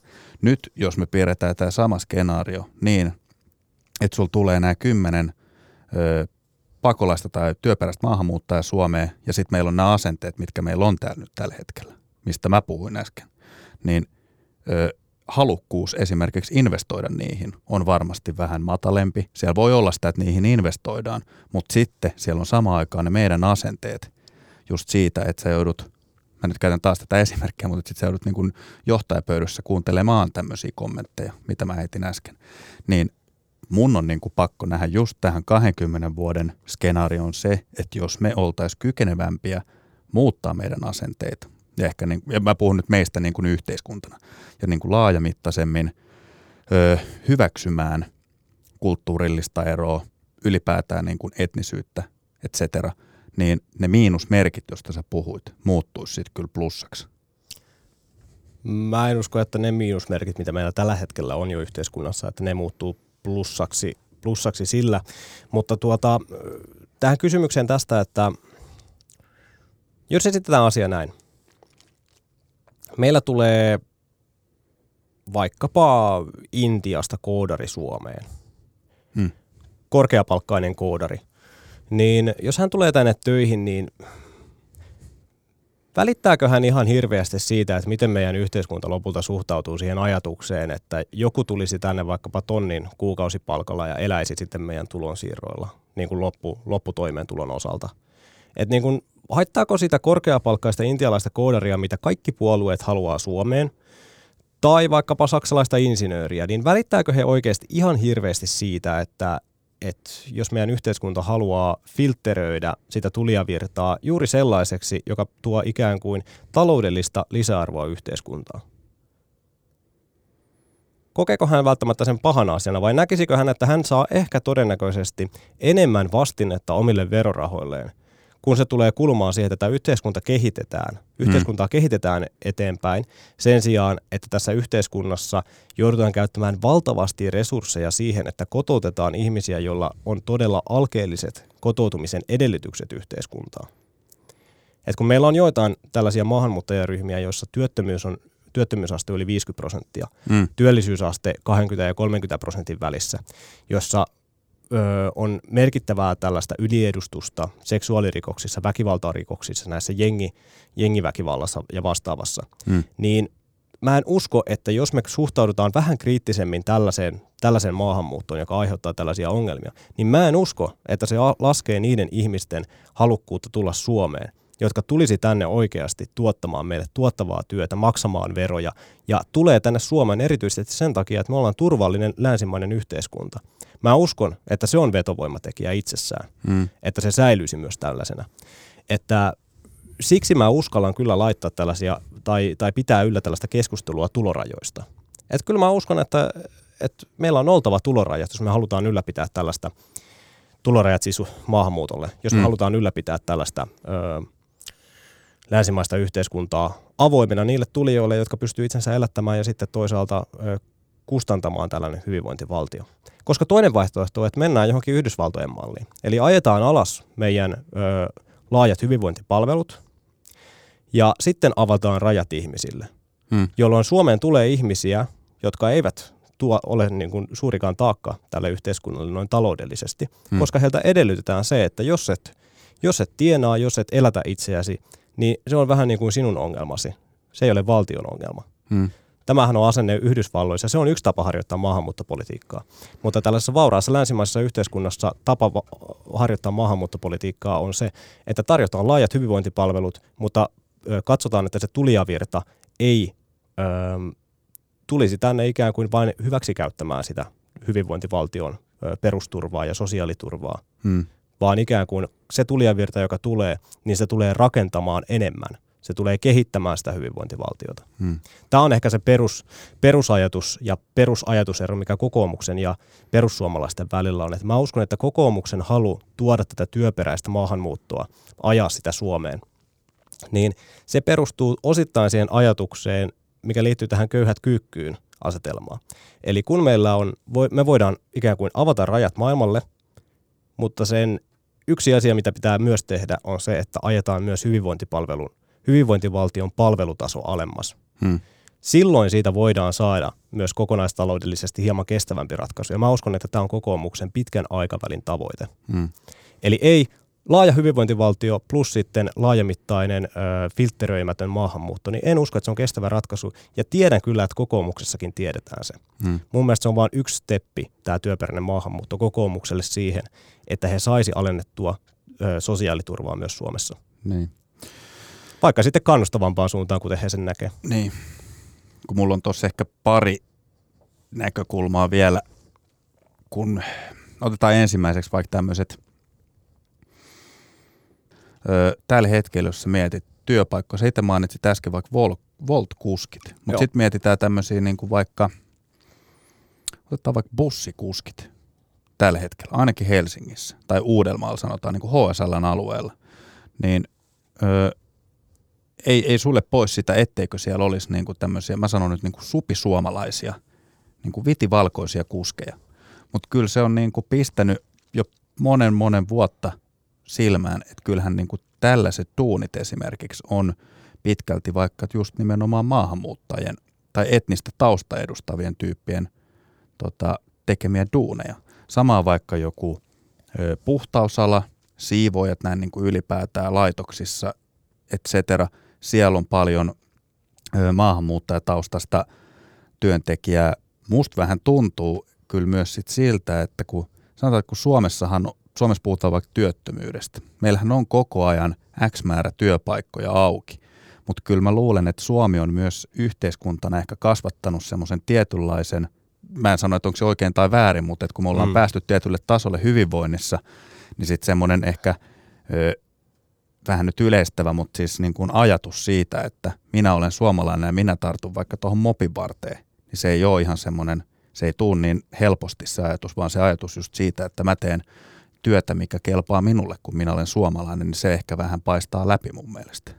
Ja sitten toinen, mikä mulla tuli vielä mieleen, on totta kai just se, että kun sanotaan, mä oon ihan sama mieltä siis siinä, että otetaan joku tämmöinen vaikka 2015 pakolaiskriisi, tai silloin kun on tullut Eurooppaan on ylipäätään aika paljon populaa, niin en mä sano, että se aukoton on.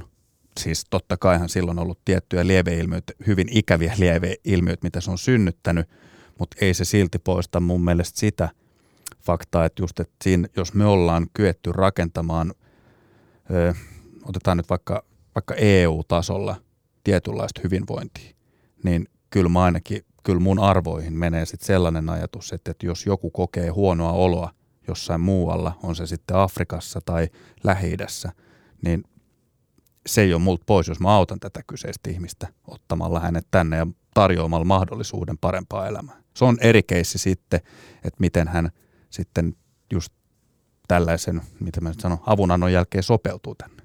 Öö, voinko mä kysyä, että jos sä ajattelet, että se ei ole sulta pois, mm. niin kyllähän sä näet ne kustannukset siitä. Kyllä. Mutta, mutta mä haluankin kysyä sulta, että jos hän ei vaikka työllisty täällä Suomessa. Mm. Sanotaan, että sä, sä, oot, sä oot vielä sen verran ö, hyvämielinen häntä kohtaan, että sanat sille kymmenen vuotta aikaa mm. kotoutua Suomeen, kouluttautua, hakea työpaikka, työllistyä. Jos on kymmenenkään vuoden jälkeen töissä Suomessa, mm. niin miten, miten sä suhtaudut siihen? Olisitko sä valmis palauttamaan esimerkiksi tämmöisen henkilön? Otetaanko me tämä kysymys siinä kontekstissa, että mä oon tämän kyseisen ihmisen kanssa tekemisissä? Et. En ole, okei. Okay. Mä, näen, eli mä, näen poli- vaan, pa- mä näen vaan paperilla. Eli olet kyseisen. käytännössä poliittinen niin. päättäjä, joka joutuu tekemään päätöksiä, millaista maahanmuuttopolitiikkaa Suomessa tehdään. Annetaan, ma- eli sä haluat antaa mahdollisuuden, mm. mutta ootko sä valmis tekemään, jos, tekemään sille sitten jotain, jos ihminen ei käytä sitä mahdollisuuttaan oikein? Tai ei vaikka onnistu siinä jostain syystä. Niin. Okei, no jos mä poliittinen päätöksentekijä olisin, niin mä tarkastelisin ilmiötä ehkä vähän laajemmassa skaalassa kuin yksilötasolla, mutta ehkä nyt jos tämä mm. kysymys tulee just laajassa skaalassa mitattuna, niin ö, ennen kuin mä tekisin johtopäätöksiä, vetäisin niin sanotusti mutkia suoraksi, niin siitä ehkä toivoisin vähän ehkä tarkempaa selvitystyötä. Eli just vähän sama kuin, että mä heitän nyt tälleen nyt vasta-argumenttina tai tota, käytän sun esimerkkejä, että, että, si, siinä ennen kuin mä esimerkiksi he, tota, missään kaupunginvaltuuston kokouksessa puhun 60 prosentista, niin mä haluaisin, jos mä heittäisin sen 60 prosenttia negatiivisessa valossa, niin mä haluaisin heittää siihen myös vähän lihaa luitten ympärille. Eli tavallaan, että mitä se tarkoittaa, se 60 prosenttia, mistä se 60 prosenttia on syntynyt, mikä siinä on syypää. Joo, siis no, tämä on just se, mitä me poliitikot joudutaan miettimään, että, että miten me suhtaudutaan siihen siis ilmiötasolla. Koska poliitikkohan joutuu, tai politiikassa joudutaan julkishallinnossa joudutaan tekemään niitä rajanvetoja, että mm. mikä on hyväksyttävä peruste, että vaikka et ole töissä. Eli sä voit olla työkyvytön, okei, sitten sua ei kohdella samalla tavalla kuin semmoista ihmistä, joka ei ole töissä ihan vain omasta tahdostaan. Ja tällaisessa esimerkkitapauksessa, jos ihminen vaikka ei sen kymmenenkään vuoden, joka on mun mielestä hyvin armollinen, todella armollinen aika antaa ihmiselle kymmenen vuotta aikaa työllistyä Suomessa, niin jos hän ei senkään jälkeen ole töissä, niin mä olisin, että terve takaisin kotimaahan. Hmm siinä kohtaa. Ja tämä edellyttää sitä tietysti, että meillä olisi olemassa Suomessa mekanismit, jolla ehkäistä sitä, että ihminen ei toisaalta sitten kymmenen vuoden jälkeen voi jäädä tänne. Eli käytännössä, että et ole saanut kansalaisuutta siinä aikana. Hmm. Eli, eli että vähän rajataan sitäkin prosessia, koska tärkeintä mun mielestä on varmistua siitä, että Suomessa on sellaisia ihmisiä, jotka, joilla on edellytykset olla ja, ja tulla toimeen Suomessa, sopeutua Suomeen. Se on hmm. niin kuin ihan yksinkertaisuudessa ainakin mun henkilökohtainen maahanmuuttopoliittinen linjaus. Ja se on käytännössä miten mä, miten mä tulkitsen puolueen maahanmuuttopoliittista ohjelmaa ja sen ajamaa politiikkaa, niin se on se, että tule Suomeen, ö, elätä itsesi ja sopeudu. Hmm. Enempää emme vaadi. Hmm. Kyllä, eikä, eikä siis, siis täs, tällä tasollahan minä ja sinä ollaan oikeastaan aika samaa mieltä. Kyse on vaan ehkä sit siitä, että mä haluan ymmärtää kuitenkin myös sit sitä, että ne olosuhteet, mistä nämä ihmiset tulee, niin ne ei ole sellaisia, että sä tuut maanantaina Suomeen ja tiistaina oot silleen, että no niin, aletaan rakentaa uutta elämää. Se ottaa oman aikansa. Mutta mä annan sulle yhden niin aj- ajattelun aiheen, että, että perussuomalaisten, kuten muidenkin puolueiden retoriikka ja keinot ja kaikki, niin ne muovautuu tällaisessa monipuolueen järjestelmässä aina sen mukaan, että mitä muut tekee. Hmm. Kaikki ne politiikkalinjaukset sun muut, niin se ei ole pelkästään sitä, että meillä on tavoite, vaan sitä suhteutetaan aina siihen, että mitä muut tekee, mitä muut jättää sanomatta, minkä muut unohtaa. Hmm. Ja sitten haetaan sitä omaa paikkaa. Vähän katsotaan, että miten, miten on asioiden tuolla yhteiskunnassa. Jos Suomessa olisi enemmänkin puolueita, jotka suhtautuisivat samalla tavalla kuin perussuomalaiset näihin ilmiöihin, mm. niin ehkä perussuomalaistenkaan ei tarvitsisi, tarvitsisi käsitellä tätä asiaa ihan tällä tavalla. Ehkä perussuomalaisia tarvitsisi edes olla olemassa, mm. jos esimerkiksi kokoomus ottaisi näistä argumenteista oppia. Ja sama EU-politiikan suhteen, jos he ajaisi ko- kovempaa, kriittisempää EU-politiikkaa, niin sekin söisi ikään kuin perussuomalaisten tarpeen olla osana suomalaista puoluepolitiikkaa. Hmm. Eli pitkälti toiset puolueetkin, niiden reaktiot, niiden kehityssuunnat kehittää myös sitä, että miten, miten perussuomalaiset kehittyy. Perussuomalaisten tämä kriitti, kriittisyys ja muu vastaava, niin, niin se on osin, osin seurasta siitä, että, että me ollaan ikään kuin ainoa vastavoima tällaisissa kysymyksissä monille hmm. muille puolueille. Tässä alkaa pikkuhiljaa tota, nauhoittuu podcastin historian pisin jakso. Mennään, vähän, mennään vähän eteenpäin. Äsken mä mainitsin sen talouden. mä katsoin sitä Purran ja Orpon väittelyä. Sä sanoit, että tota, Riikka vastasi, mä tälleen ystävällisesti puhun Riikasta. Riikka vastasi sun mielestä hyvin tota, Orpon niin sanottuihin haasteisiin. Auta mua vähän, mulla on vähän ongelmia ymmärtää persujen talouspolitiikkaa. mikä on se konkretia? Mitä te haluatte? Mä oon kysynyt tämän itse asiassa jokaiselta tämän vuoden vieraalta, että mistä sä haluat tota, leikata ja minne sä haluat antaa enemmän? Mä haluan, jos, jos kysyt multa yksityishenkilönä ja, ja ehdokkaana, niin minä leikkaisin kehitysavusta, hmm. minä leikkaisin Ylestä, minä leikkaisin poliitikoilta, minä leikkaisin hallinnosta.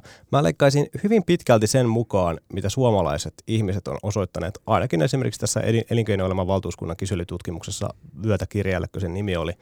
Se listaus, niin se antaa hyvin hyvin selkeän kuvan siitä, mistä suomalaiset haluaa leikata. Ja mm. mä olen suomala- sen suomalaisten keskiarvon kanssa hyvin samaa mieltä itsekin. Mm. Näistä kohteista, suomalaisille toissijaisista menokohteista voidaan leikata. Mihin mä sitä priorisoisin, niin peruspalveluihin. Mm. Siis sosiaali- ja terveyspalvelut, koulutus, ö, mielenterveyspalvelut, ö, poliisi, oikeusturva, ö, oikeuslaitos, ö, rajaturvallisuus, puolustusvoimat. Nämä on semmoisia kohteita, että, että niitä mä palvelen oikein mielellä ja niitä kohtaan olisin avokätisempi.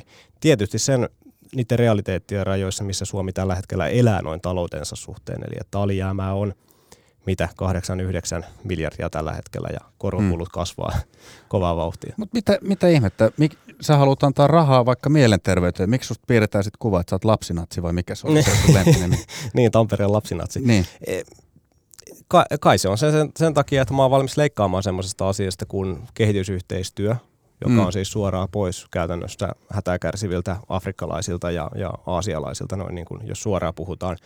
Ja sitten toisaalta olisin valmis leikkaamaan myös maahanmuutosta, pakolaiskiintiöstä, öö, rajoittamaan ylipäätään humanitaarista maahanmuuttoa Suomeen, rajoittamaan myös työperäistä maahanmuuttoa Suomeen, niin kyllä siinä nyt on natsinainekset aika vahvasti jo läsnä. Mm. Niin ainakin tämän päivän mediakeskustelussa. Niin, niin, en mä itse pidä sitä natsina. Mä pidän sitä ihan normaalina poliittisina, poliittisina avauksina, jotka ei mitenkään liity mihinkään kansallissosialistiseen politiikkaan, mutta it is what it is. Haukutaan vähän Yleä. Tai ei tarvi nyt haukku haukkua. Ha- ei kun haukutaan vaan. Niin. Miksi et sä tykkää Ylestä? Yle oli iso. Onko se, sä, sä selkeästi siis sä et tykkää Yle verosta esimerkiksi? Joo, ihan sama tavallaan mikä se rahoitusmalli Ylen takana on, mutta mä näen sen ongelmana, että meillä on ton kokoluokan ö, julkinen yleisradioyhtiö tilanteessa, jossa me joudutaan leikkaamaan tällä hetkellä esimerkiksi peruspalveluista. Mm. Mä oon tuolla Pirkanmaan hyvinvointialueella, mä oon siellä aluehallituksessa ja alue- aluevaltuustossa ja meillä on oikeasti, meillä on siellä joku 60 miljoonaa alijäämä tällä hetkellä. Me joudutaan miettimään, että mistä me tehostetaan mm. hyvinvointialueella hmm. joka vastaa sote-palveluista ja pelastustoimesta. Kyllä. Siellä ei ihan hirveästi ole tingittävää. Vaikka siellä on korkeita palkkioita ja kaiken maailman demokratiarahoja ja tavallaan siis puoluetukia, mistä minä leikkaisin oikein mielelläni, niin ei siellä kauheasti kuitenkaan sitä leikkausvaraa ole. Hmm. Mutta se on pakko löytää. Vaikka sitten tehostamisen keinoin, sopeuttamisen keinoin. Mutta tuota, sieltä me joudutaan tällä hetkellä ottamaan. Ja samaan aikaan meillä on tuommoinen Yle, joka kasvaa, sille tulee indeksikorotuksia 10 miljoonaa joka vuosi sen budjetin päälle. Hmm. Sen budjetti kasvaa vuosi vuodelta, kohta se on 600 miljoonaa euroa vuodessa. Ja mä en näe, että me tarvitaan ton koko luokan yleisradioyhtiötä. Erityisesti kun kaikki se, mitä se tuottaa, ei ole pelkästään mitään asiasisältöjä ja jotain, mitä me voidaan nähdä tavallaan tämmöisenä viestinnällisenä peruspalveluna. Mm. Toi, toi on kyllä ihan pakko sanoa, että tossa mä samaa mieltä, että jos Yle on tämmöinen valtakunnallinen, omi, tai niin kuin valtakunnallinen toimija, johon me kaikki joudutaan pakonomaisesti laittaa rahaa, niin se on kyllä ihan totta, että sit se sisältö, mitä se tuottaa, niin se ei sitten kyllä niin kuin välttämättä ö, aja läheskään sitä, mitä kaikki haluaisi. Ja siinä se menee ehkä sitten se raja. Joku ei välttämättä tykkää, kun mä sanon näin, mutta et Ylen tehtävä ei ole tuottaa mitään, tai siis ostaa mitään lisenssioikeuksia tai, tai esitysoikeuksia Game of Thronesiin tai NHL-peleihin tai vastaaviin. Mm. Et näissä asioissa mulle tulee semmoinen yövarti, yövartijavaltio kannattaja, kannattaja fiilis, kun mä sanon ihmisille, että ihan oikeasti, toi viihde, tuommoinen viihde, mitä te kulutatte, niin se ei lähtökohtaisesti ole mikään julkisen sektorin tehtävä tuottaa sitä ja maksaa sulle sitä. Mm. Et mä, oon, mä oon aika tiukan linjan mies siinä, että et mä näen itse suurena sosiaalisen median kuluttajana, YouTuben kuluttajana, öö, siis netin käyttäjänä, hmm. mä näen, että meillä on niin valtavasti mediaa meidän ympärillä. Ilmaista sisältöä, laadukasta sisältöä. Katsokaa jo yksin YouTubea, kuinka paljon meille tehdään sinne ilmasta sisältöä, laadukasta, hmm. dokumentteja, kaikkea. Hmm. Kaikki ei välttämättä suomen kielellä, se on yksi pointti, mikä, joo, joo. mikä on Ylen tehtävä tietysti ylläpitää sitä. Mutta meillä on niin paljon saatavilla nykyisin. Hmm. Siitä huolimatta me paisutetaan julkista yleisradioyhtiötä hmm. ja maksetaan siitä vuosi, joka vuosi hyvin suuria summia. Miten sä koet, että Yle kohtelee persuja? No ei kaikista parhaimmalla tavalla, mutta, mutta kyllähän siihen nyt jo on tottunut.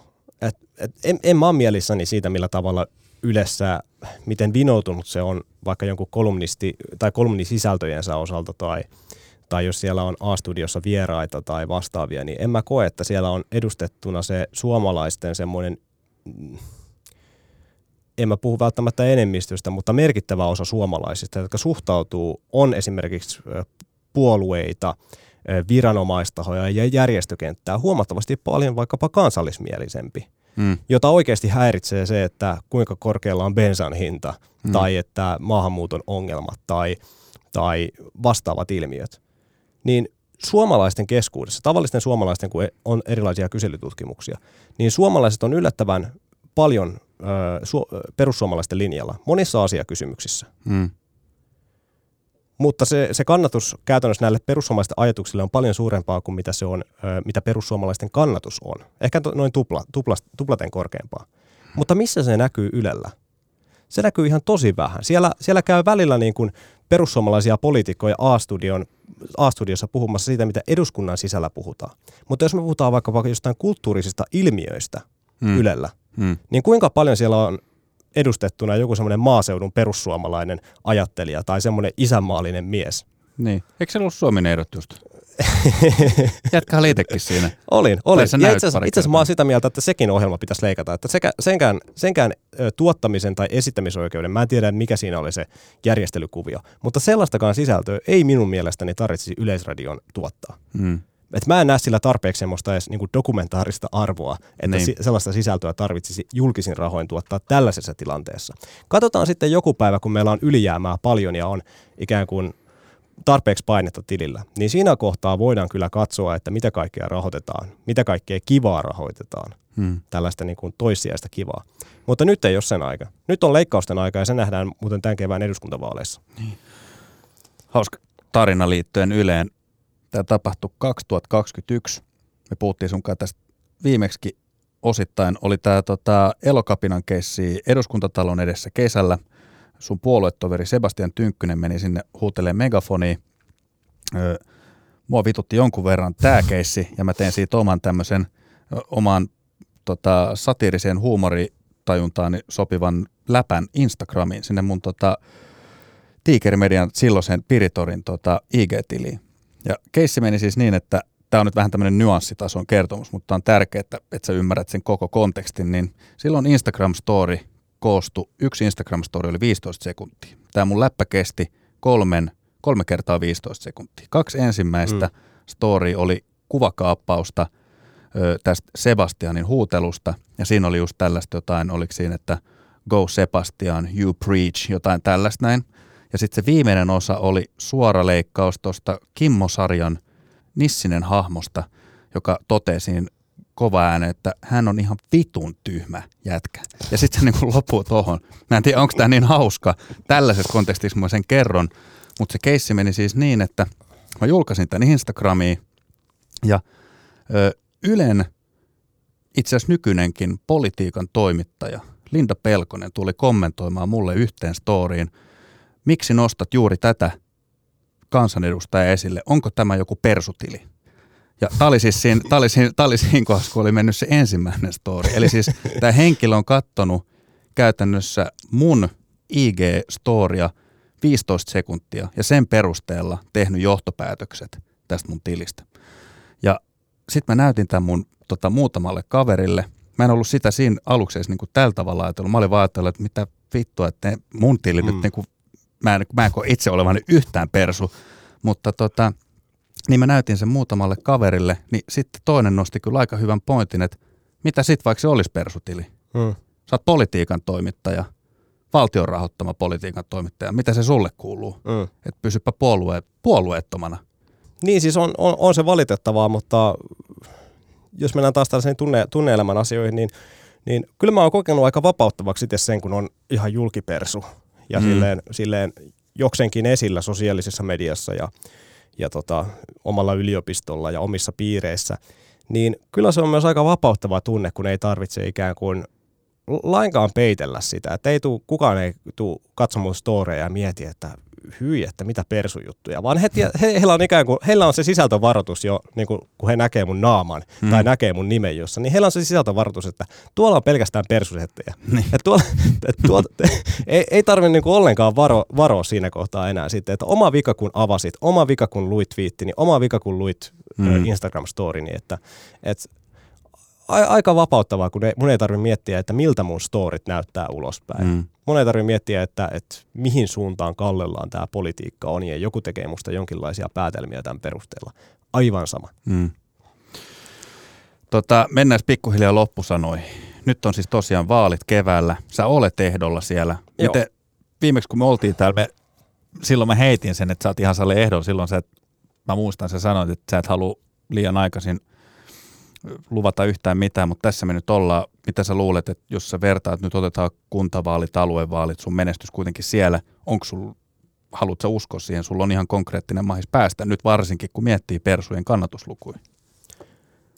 Öö, on ihan realistiset mahdollisuudet. Niin. Siis sen verran, mitä mä osaan taulukkoja räknäillä, niin, niin kyllä, kyllä, että aluevaaleissa, jossa oli Pirkanmaan vaalipiiri – vaalipiirinä, kuten eduskuntavaaleissakin, täysin mm. sama vaalipiiri, niin toisena listalla. Niin, eli, eli se lupaa tietysti hyvää, mutta koskaan sitä ei voi tietää, että miten se oma, oma äänestäjäpotentiaali sitten eduskuntavaaleissa, kun siellä tulee äänestämään niin monet, monet ihmiset, niin. Niin kuin, että aluevaaleissa oli... Niin äänestyspinna on vähän matalempi kyllä niin aluevaaleissa niin. nimenomaan, että moni perussuomalainen äänestäjä jäi kotiin, mutta sitten me ei voida tie- tietää, että, että todennäköisesti, siis suuri osa joka tapauksessa, melkein tuplaten enemmän tulee äänestämään ö, perussuomalaisia Pirkanmaalla aluevaaleihin mm. nähden, mutta on hyvin vaikea tietysti sanoa, että miten ne äänet tulee jakautumaan eri ehdokkaiden kanssa. Että omalla list- tavallaan oman listan sisällä siinä pitää sitten tuota miettiä sitä sijoitta- sijoittumistaan, että jos on kärki kymmenikössä, niin se ei riitä, mutta jos on kärki nelikossa, niin se riittää. Miten toi muuten, en tiedä, tai osaatko sanoa, mutta esimerkiksi just Veikko Valli, joka on kuitenkin sunkaa oli, tai on samassa vaalipiirissä, nythän hän Joo. ei ole ehdolle, eikö näin? Mutta tavallaan viime, nyt viime vaaleissa hän, hän pääsi sisään. On, Onko mitään haju, paljon se vaatii konkreettisia numeroita tai ääniä, että sä pääset? Tulee vaatimaan perussuomalaisten listalta todennäköisesti noin 4000 ääntä. Paljon sun kuntavaaleissa oli? Kuntavaaleissa 1200 jotakin ja aluevaaleissa pyöristy 1300. Että saa nähdä, että, että yltääkö, yltääkö niihin lukemiin. Siis kun toihan on oikeasti aika hyvä summa huomioon ottaen just äänestysprosentti, mikä näissä vaaleissa on ollut. On, aluevaalit oli todella kamalat ja karsiat vaalit ja, ja tuolla sun alkuperäisessä kysymyspatteristossa olikin tällainen kysymys tästä, että, että miten että persut ikään kuin aluevaaleissa ja kuntavaaleissa menestynyt heikommin, niin. että miten se eduskuntavaalit. Perussuomalaisten vaalit on aina eduskuntavaalit. Ne on ne vaalit, missä perussuomalaiset menestyy. Mitä korkeampi on äänestysprosentti, sitä enemmän perussuomalaiset tai sitä suuremman kannatuksen perussuomalaiset tulee saamaan. Eli mitä enemmän saadaan ihmisiä jalkeille, mitä enemmän ihmiset äänestää, sitä enemmän ö, perussuomalaisilla on luvassa menestystä vaaleissa. Ja se on meidän iso haaste perussuomalaisissa, miten me saadaan ihmiset äänestämään. Koska meillä on liian paljon yhteiskunnassa semmoista ajattelua, että ei kannata äänestää, en jaksa. Jaksaako sitä nyt vaivautua? No ehkä mm. ei kumminkaan. Oletko vielä todistanut, oletko nähnyt, että Riikka Purra treenaa tuuletusta vielä tässä vaiheessa tai treenaa jotain voiton puhetta? Samalla oh. tavalla kuin Timo Soini huutaa jytkyyn, niin Riikka jatkaa samaa, samaa linjaa. En ihan samanlaista, mutta oltiin Ruotsin-demokraattien vaalivalvojaisissa syksyllä ja siellä kyllä, kyllä Riikka juhlisti, juhlisti ja Arto ja meidän, meidän muut vastaavat otti siellä hauskoja videoita sosiaalisen mediaan, missä liput heilu ja, oli hilpeää tunnelmaa ja siellä oli jopa tämmöinen ruotsalainen hyvin kömpelö versiointi Letkajenkasta, niin hmm. tuota, uskon, että jotain sellaista on luvassa kevään vaali, vaalien tulosiltana. No niin. Hei, ö, ehkä vielä loppuu joku perustelu, minkä takia sua pitää äänestää tai kannattaa äänestää? Mua kannattaa äänestää, jos haluaa, sanotaan, parempaa julkistalouden hoitoa, haluaa sitä, että me priorisoidaan peruspalveluihin, leikataan sieltä, mikä on toissijaista. Ja tietysti, jos halutaan estää se, että Suomi ei jatka Ruotsin tiellä, vaan palaa sinivalkoisen, sinivalkoisen Suomen tielle. Hyvin kiteytetty. Jes, kiitos. Kiitos paljon. Oli kiva olla taas. Tsemppiä. Moro. Moro.